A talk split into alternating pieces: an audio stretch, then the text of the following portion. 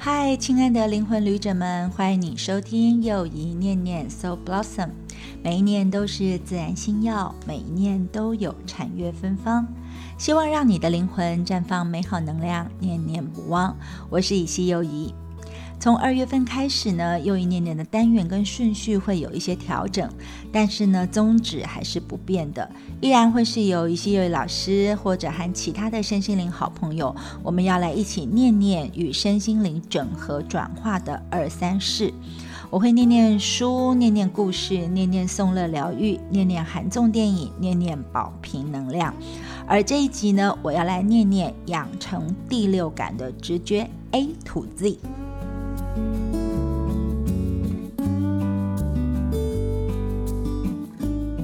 其实呢，无论是在身心灵的系统，或者是佛法心理学的意识，都会提到第六感或者是直觉的重要。而其实呢，我自己也已经在很多的课程，或者在各种传播平台上，甚至 podcast 里面讲了很多次关于直觉的好处。甚至我自己觉得，越运作直觉，就觉得好处是越多的。不过我还蛮惊讶的是哦，竟然有这么多的人穷其一生拼命奋斗追寻美好的事物，但却始终没有得到好结果。那其实呢，他们只要懂得善用自己内在强大的直觉力，就能够创造出想要的生活，而且活得应得的快乐哦。甚至我可以很有信心的跟大家说，呃，学会如何点燃直觉力，成为所谓的六感人的话，那你一定可以获得美好生活应有的所有报偿，而且你可以拥有开启通往灵性更高层次的钥匙。有能力可以让自己从被动的命运旁观以及接受者，转变为主动积极的自我命运创造者哦。那什么叫做六感人呢？所谓成为六感人，当然就是指你的六种感官，就是眼、耳、鼻、舌、身、意六种感官都很敏锐。所以呢，你有可能会看见许多你本来以为看不见的视觉影像，或者是听见你本来以为听不见的声音，感觉到你本来认为感觉不到的感应。以及发现许多不明显的一些迹象或者是事情，而且你能够开始充分运用宇宙的能量，达到追求更好生活的目的。那当然，可能有些人会认为说，诶，成为所谓的第六感人或者是灵感人士，好像应该是一些电视上的名人啦，或者是一些通灵的人士来做就可以啦。那有的时候我们会看到有一些节目，比如说有些通灵人士，他们会说出客户或者是观众失去挚爱的一些呃很维系、很不太重要的日常讯息，然后那些呢观察者或观众就觉得哇，好神奇哦。但是你要知道，如果第六感或者是直觉只是以这种方式出现在你的生活当中的话，其实应该也是没有办法改变你的人生的，并且呢，因为你想想看嘛，就算你知道说你最心爱、最关心的人他的发色或是他最爱吃的点心，但是你知道又怎么样？那也不过就是有一种连结的感觉啊。那但是我也不是说那样的演出就不好。其实呢，有的时候这种连接很像我们民间的那种观落音一样，就是这种连接呢，或许可以带给痛失挚爱的人一些安慰哦。但是我真的要鼓吹的第六感直觉，它不只是这样子。而且我们必须要知道哦，拥有第六感并不是一个魔法或者是一个奇特的能力哦。相反的，透过高度的这些。啊，感官的灵感所获得的洞察力是非常真实的，而且有的时候和传统感官一样的方便好用。那简单来说，就是如果我们愿意锻炼或培育我们的直觉力或第六感，那么这个强化以后的这个第六感，可能算是上天送给我们最棒的礼物之一哦。那一旦呢，你可以把第六感运用在生活当中，你就会发现，不管你是面对过去或现在的朋友，你的人际关系都会大幅的改善，而且你可以呢比以前做出更快、更睿智、更明确的决定，而且你甚至可以为你的至亲好友们提供一个更明智的建议。那如果说你正在寻找爱情的话，第六感绝对可以帮助你在爱情关系上面做更正确的选择。那么拥有这个强大的第六感，也有助于改善你的工作，甚至是你现阶段的生活现状。但对于你在创业或拥有事业的人来说，呃，开发你的第六感绝对会使你更具有影响力和创意哦。那就像以前我跟大家分享过的，说我非常喜欢的医疗剧或者是那个法律的律政剧一样，我隐隐约总觉得这里面的一些主角其实都非常的有对人事物的直觉，就是他们当然有一些他们作为律师、作为医生的一些专业，但是呢，往往哦这个剧情啊，或者是所有里面的情节演绎到说他们在工作或者是在遇到困境的时候，好像都是靠他们某一种很快速的判断。或直觉的感受呢，去过关斩将的。那如果要我回想我自己的工作历程哦，不管是我以前在做传播业的广播或杂志的时候，我记得我在企划或者是搜集采访题目的时候，也常常会不知不觉的就运用直觉。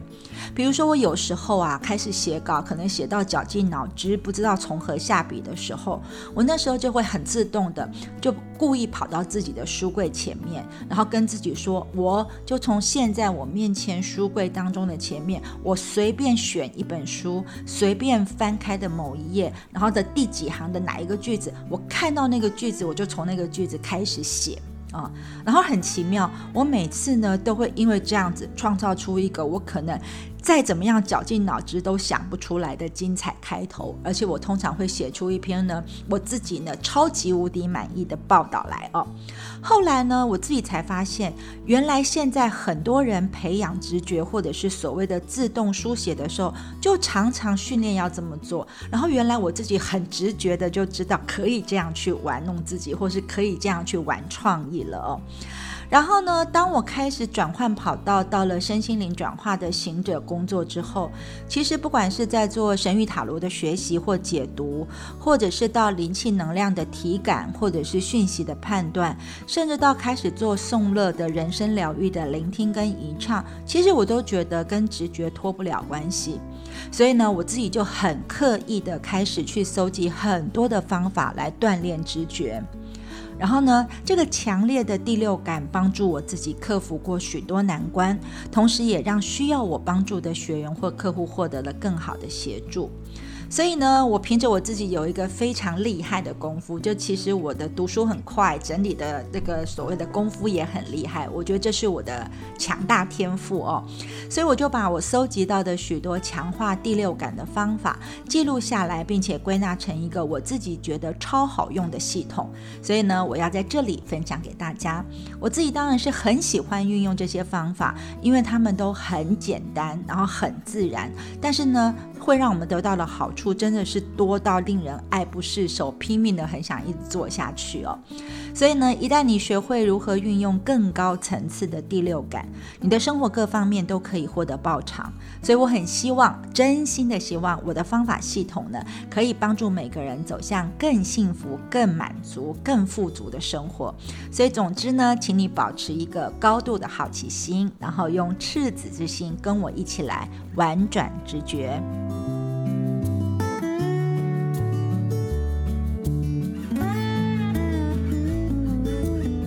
继续念念直觉力哦。当然，我这里所说的直觉力，我们常常称它为第六感，但是并不是说我们只管这第六个感觉的感觉而已。我常常形容直觉是这样，就好像呢，你的手啊，任何一只手伸出来，一定是五个手指头，然后连着手掌一起，它们是一体的。所以呢，我们其实虽然拥有五种的这个感官的器官，就是眼、耳、鼻、舌、身，也就是我们的视觉、听觉、味觉、嗅觉，跟我们。我们的触觉，我们有这五种感觉，但是如果这五种感觉搜集起来的讯息要变得有意义，我们就得呢回到手掌，也就是得依靠我们的第六种感官，也就是意识直觉的感关。所以如果说眼睛是看到，耳朵是听到，鼻子是嗅到，舌头是尝到，而身体是触到或感觉到的话，那第六种感官就是一种不知道为什么，那我们就是。会知道的那种感觉，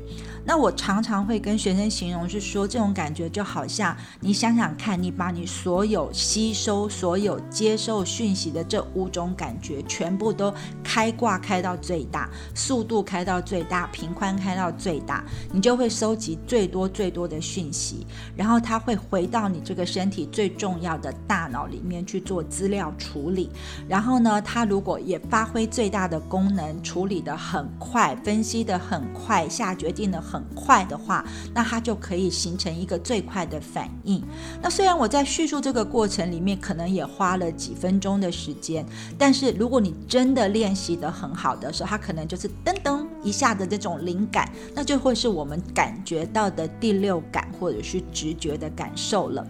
所以换个角度来看。第六感呢，就是一个奠基于人类基本的感官感受，然后加上一点点知识、一点点智慧、一点点灵性跟神秘的元素，所以会引领我们超越传统的五感，而迈入更棒的六感平衡的生活。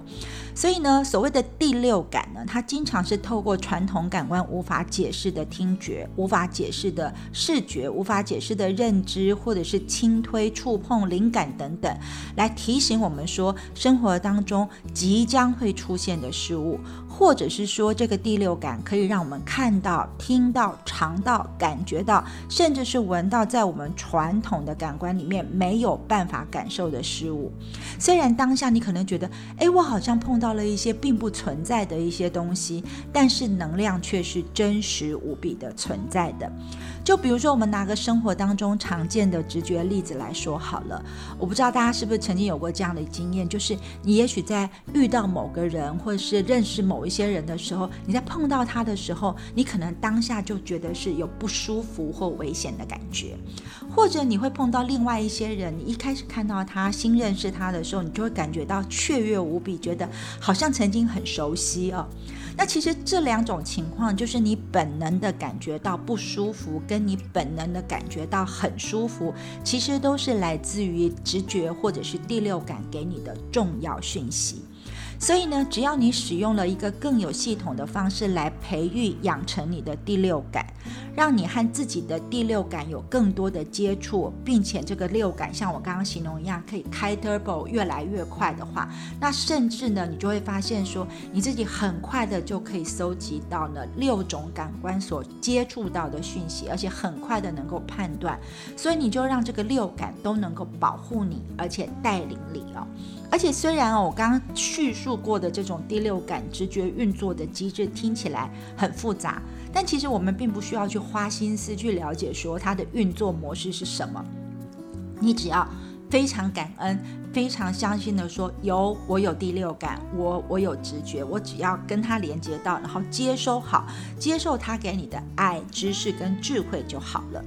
所以了解第六感之后呢，只要你提出了要求，你内在的那个智慧的向导，那个心灵的导航者，他就会把那种他该给你的讯息跟安全感传递给你。那也许你现在目前还没有感受到，但其实在每一天的生活当中呢，第六感都会以它独有的方式向你发送无限的讯息哦。但在这里呢，我想先提醒大家一个重点。如果说你真的接受到某个直觉的讯息，而这个讯息是为了引起你的注意，那它非常非常的重要的话，它可能会用一种以上的超感官的讯息传送给你。那这是意味着说，这个讯息一定对你来说很重要、很重要、很重要。它有可能是某个可遇不可求的一个好机会，也有可能是一个危险，就是你千万要避免的行动。那我这样说，大家可能还是觉得不太明白哦。那我举个例子好了，比如说，也许有某一天深夜，你可能要开车去呃到你的朋友家，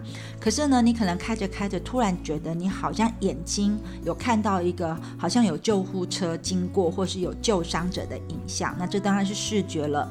同时，你可能会觉得好像这个下腹部丹田的地方有一种不祥、不舒服的感觉传上来，那这就是我们的体感喽。那这可能呢是你的第六感在警告你说，哦，你有可能在路途上可能会有遭遇车祸的可能性。那这个时候你应该怎么办？那如果说你有接收到这么强烈的用两种感官的方式来提醒你的讯息，你当然就是要接受这样的提醒，采取相关的行动或措施，比如说开车小心一点啊，或者是说呢，也许今天就不要去朋友家，不要深夜开过去，你可能干脆就先回家好了，等等之类的。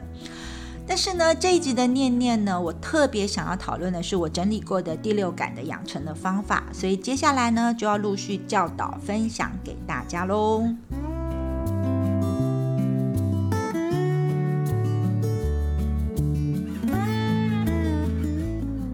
回到又一念念，要继续分享培育或养成你第六感的。第一个工具，这个工具呢，我们就从字母 A 开始好了。我称为叫做 awareness，也就是意识觉知。白话一点来说呢，就是更深层的感知和洞察力。也就是说，你必须要开始训练自己对于周遭事物有更敏锐的观察力，要专注于提高自己的意识，让自己更容易接受到身边呢所传来的第六感的讯息，或者是直觉的讯息。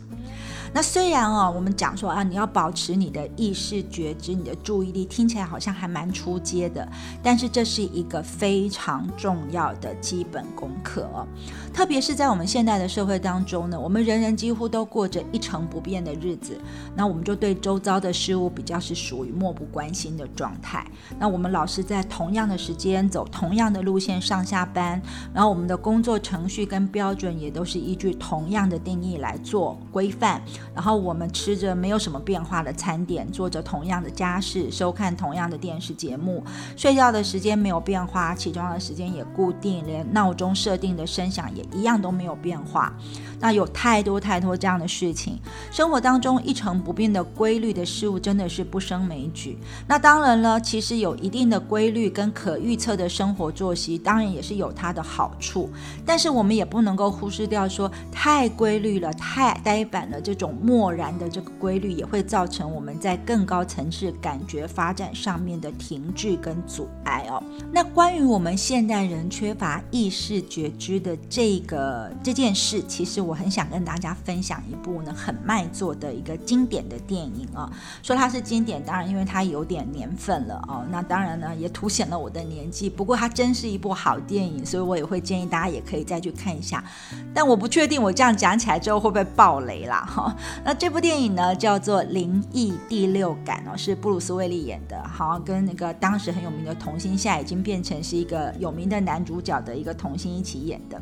那这部电影呢反映出我们一。般人缺乏了意识觉知的最佳的例证。那他的编剧跟导演叫做奈玛莎兰，就用了他的天赋长才，把我们在这个社会当中常见的那种我们就是很麻木、很无知、很习惯性的这种缺乏意识觉知的这种感觉融入在剧里面，所以让整部电影的剧情产生了戏剧性的转折。那我要说故事了啊！其实呢，布鲁斯威利饰演的是一个心理医生，他叫做迈尔康。他他在这儿童心理学的领域表现杰出，贡献良多，所以他获得了费城市政府的颁奖表扬。而迈尔康医生在离开颁奖典礼之后，回到家后，在自家的卧室的。呃的前面哦，就是遭到了以前的病患文森葛雷的埋伏攻击，所以呢，他受伤了。然后呢，这个呃文森葛雷他自己先枪杀了迈尔康医生之后，然后就举枪自尽了。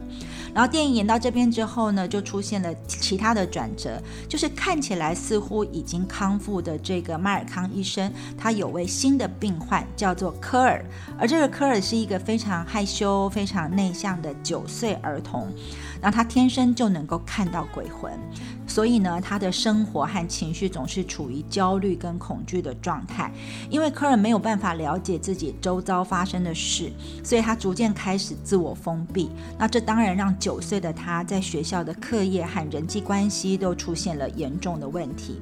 那麦尔康医生当然是要辅导他了，所以他越和科尔接触，就越能够了解科尔的症状。他发现说，科尔跟持枪杀害他的那个文森葛雷一样，有同样的困扰。所以他经过了详细分析之后，麦尔康医生就帮助了九岁的科尔了解，说自己并不是一种生病的状态，就是看到鬼不是一种生病，而是呢，因为这些鬼魂有求于他。所以呢，迈尔康医生和科尔就决定一起探寻。果然发现呢，所有来让科尔看见的鬼魂，都是希望科尔能够伸出援手，因为只有科尔能够透过第六感来看到鬼魂，然后听到、聆听到他们想要寻求帮助的讯息。所以一旦发现了这个原因之后，九岁的科尔就改变了自己本来的想法，他不再害怕或焦虑、恐惧这件事，他整个人也变得比较快乐，个性也变得比较外向，比较能够适应社会，同时他也开始被学校的同学同才们给接纳了。而这个时候呢，电影的重心回到了迈尔康医师身上。迈尔康医师重新去检视自己的婚姻状况，然后呢，电影就出现了一幕场景是迈尔康医生的妻子安娜躺在床上，她把婚戒这个婚戒扔到地上，自言自语的说：“迈尔康，你为什么离开我？”然后接着我们又看到安娜手上其实还戴着自己的婚戒。而看到这一幕呢，麦尔康医生才恍然大悟，说：“其实他自己早就死在电影一开始的那次枪杀当中，他并不是受伤，而是已经死去了。”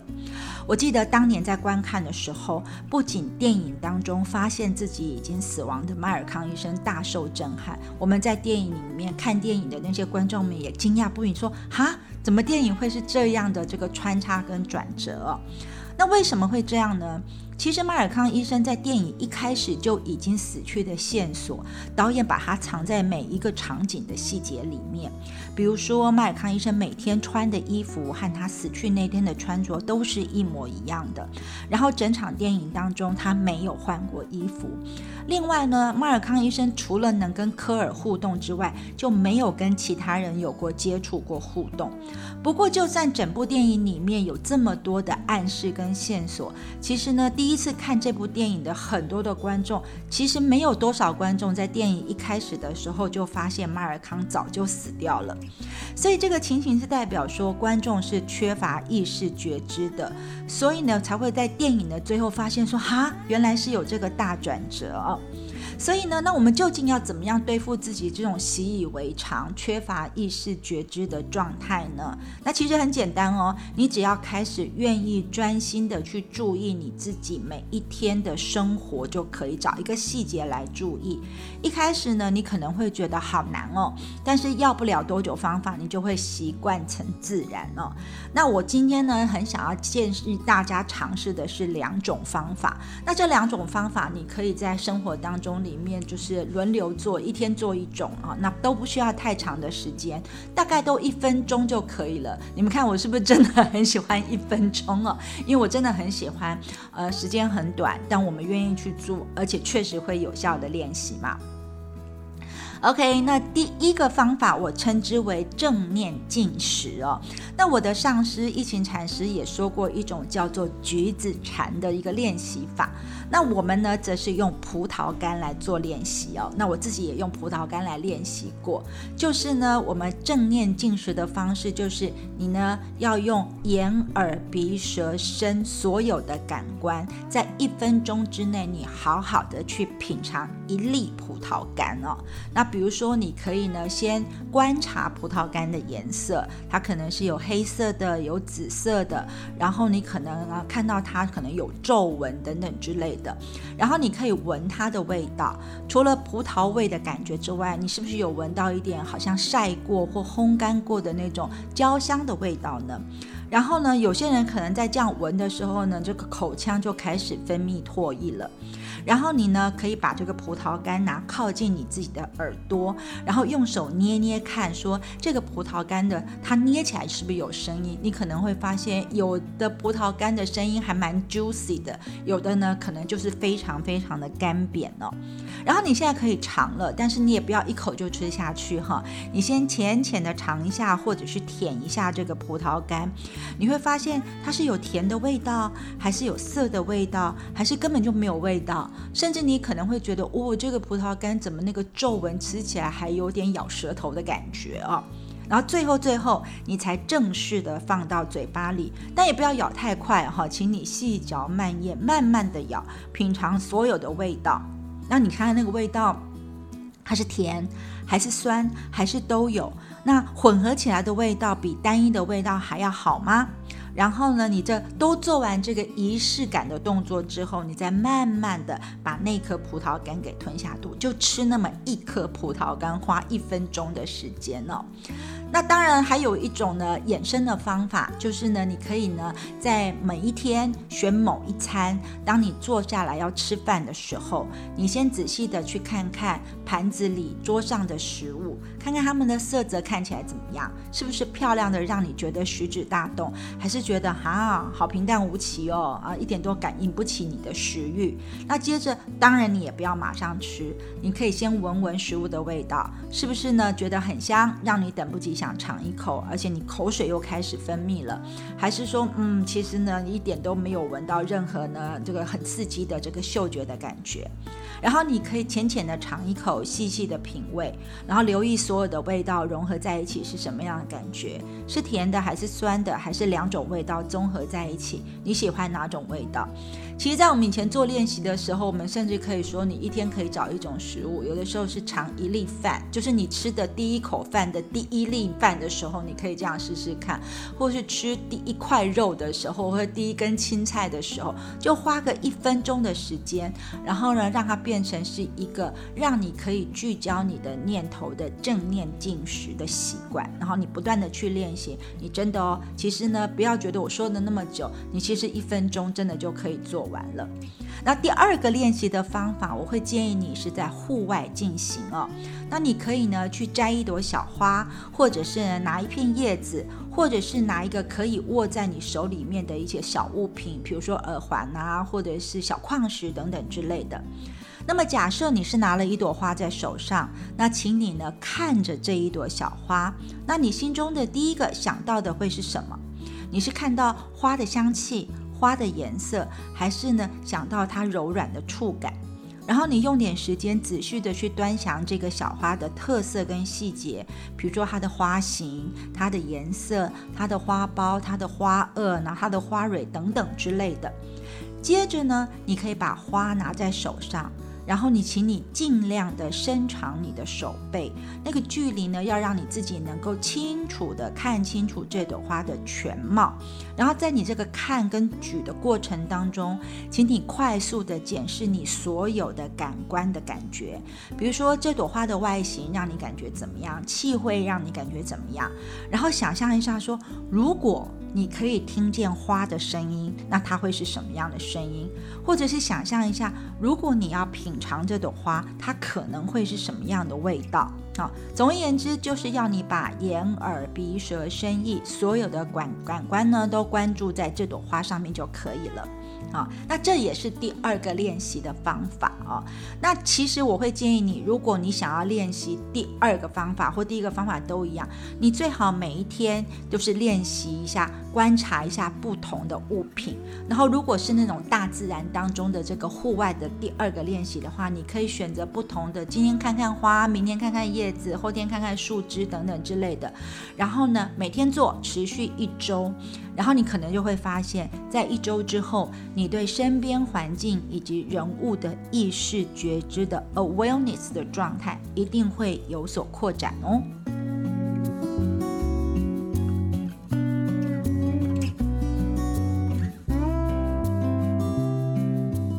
欢迎回到又一念念，继续来念念培育第六感当中的意识，也就是我们第一个方法 A 当中的 awareness 啊。其实呢，我们刚才所提到的两个基础练习呢，你在生活当中就利用一点点零碎的一分钟呢去做练习，绝对绝对可以让你的感官敏锐度增加，同时你的第六感也会很扩展。但是如果你还想要再做更多更多的练习，像我一样觉得越练习越有感受，越练习好处越多的话，那要提供给你几个比较渐进进阶的练习。首先呢，你应该可以把这个注意力从物品上面放在对我们有帮助的人身上，好好去感觉一下。比如说，当你想起某位你很爱的人，或是一个你很喜欢长时间跟他相处的人，那会是一个什么样的感觉呢？那这个人呢，我们可以称他叫做 special person，就是 SP 啦，哈。那这个 special person 呢，可以是你的母亲、父亲，或者是配偶、伴侣，或者是闺蜜哦。不论是谁，你可以想象一下说。如果你想象或是真的，你这位 special 的人在你身边的时候，你自己的生理、情绪跟心灵的变化是怎么样？那跟你的特别的人，也就是 special person 在一起的时候，你的心跳速度是不是跟你与其他人相处的时候特别的不一样？然后跟 special 在一起的时候，你是不是觉得整个人特别的安全放松？然后感觉有股来自内心的力量，或者是你纯粹就会感觉到心中特别的满足跟平静？那这个 special person 在你身边的时候，你应该是比较常微笑跟大笑的吧？那你的 special person 跟其他人有什么不一样呢？连接你们两人之间的关联是什么？啊，就算你所选择的这个 special person 就是特殊的人，他已经不在人间，这个练习你还是可以做的。你可以凭着自己的记忆回想，说你的父亲或是你的母亲所带给你的身心灵的正面的影响。但是接着呢，在这个练习之后，你要体验一下相反的感觉。当你在和对自己来说是比较负面相处的人的时候，你内心的感觉又是怎么样？跟负面的人士相处的时候，你的身心灵状况有些什么样的感觉？是不是常常会觉得好像快要掉下去了，或精神不振，或觉得能量被吸走了，或觉得很焦虑，甚至是满怀恶意的？那如果有些人简直就像是一个能量黑洞在你身边的时候，你是不是有感觉到他那股特别沉重跟黑暗的情绪哦？所以呢，如果身边的正面或反面的人士，你的意识觉知、你的 awareness 都感觉到很熟练之后，你也可以试着把这项技能提高到更高的层次，也就是运用在接下来你在遇到新的朋友、进入一个新的状况，或进入一个新的空间，或是来到一个新的职场的时候。比如说，当你走在一条从来没有去过的街上，你可以把注意力放在街上某一栋你觉得很独特，但是你完全不熟悉、不了解的建筑物上面。然后你集中注意力去感受，在你经过或者是接近这条这栋这个建筑物的时候呢，你有什么感觉？你觉得这个建筑物给你神秘的感觉，还是没有来由就就觉得愉悦开心的感觉，还是感到一种爱的温暖的感觉，还是感受到冰冷的感觉？这是第一个可以呢扩张的方法。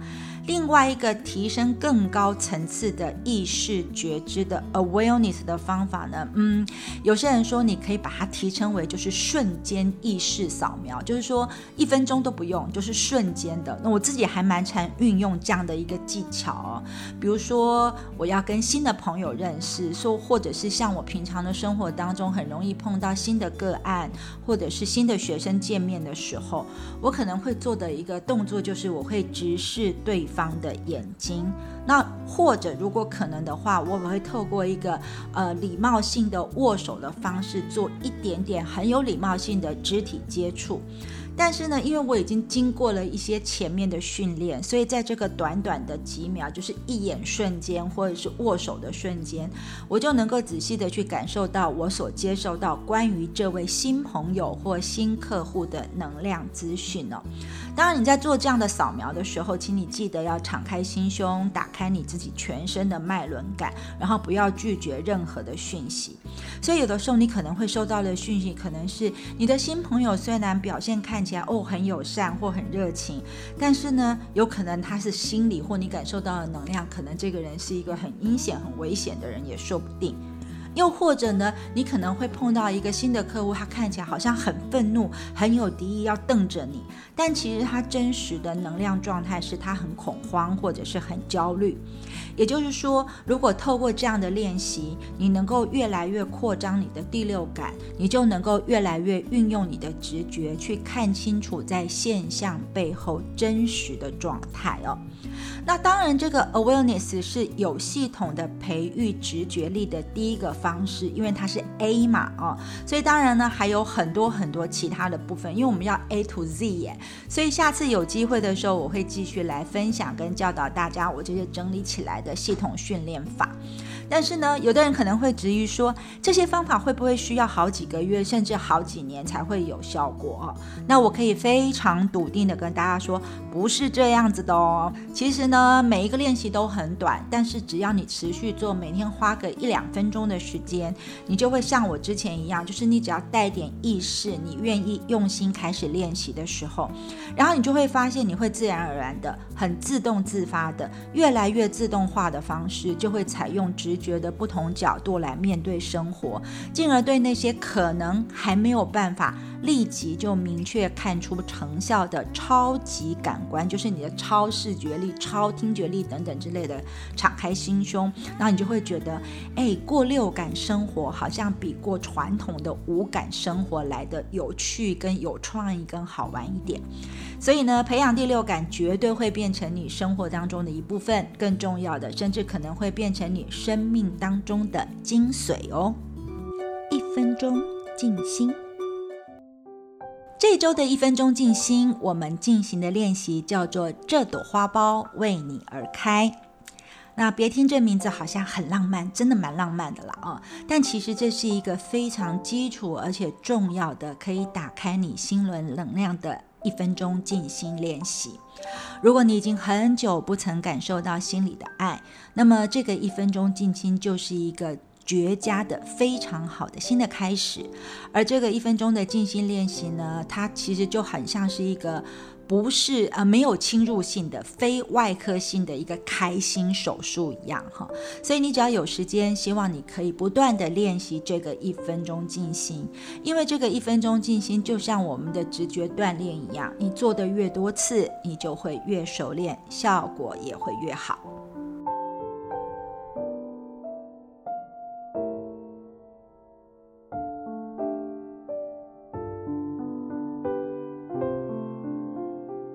那么，为了增加你感官的感受呢，在这个静心练习之前呢，建议你可以选一个你自己很喜欢，或者是闻起来觉得愉悦、幸福感的精油，或者是你可以特别挑一些标明跟心轮有关的精油也可以。然后你可以轻轻的滴一滴在手上，或者是抹一点精油在你的鼻子下方，然后你嗅闻并且享受它的芳香，然后你再把沾着精油的手。放在你的心脏或者是心轮，也就是胸骨正中央的位置，你可以感觉到自己心跳或者是心轮的能量频率。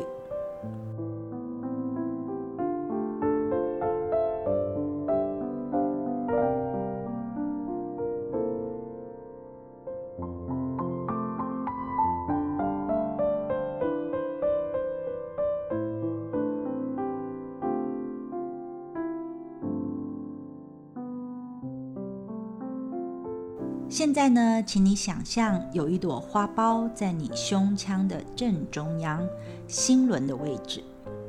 当你深呼吸的时候，请你观想这朵花就像缩时摄影的状态，它是慢动作的，逐渐绽放。然后你每呼吸一次，就感觉这个心花开得更盛，而你的胸腔更放松。你呼吸，这花开得更盛开，你的胸腔更放松。再一次，你感觉你的心花继续的绽放，你的胸腔也更加的自在。请你享受这个心打开的轻松感，深刻的体会你的心正在开放，并且把爱送到身体的每一个细胞。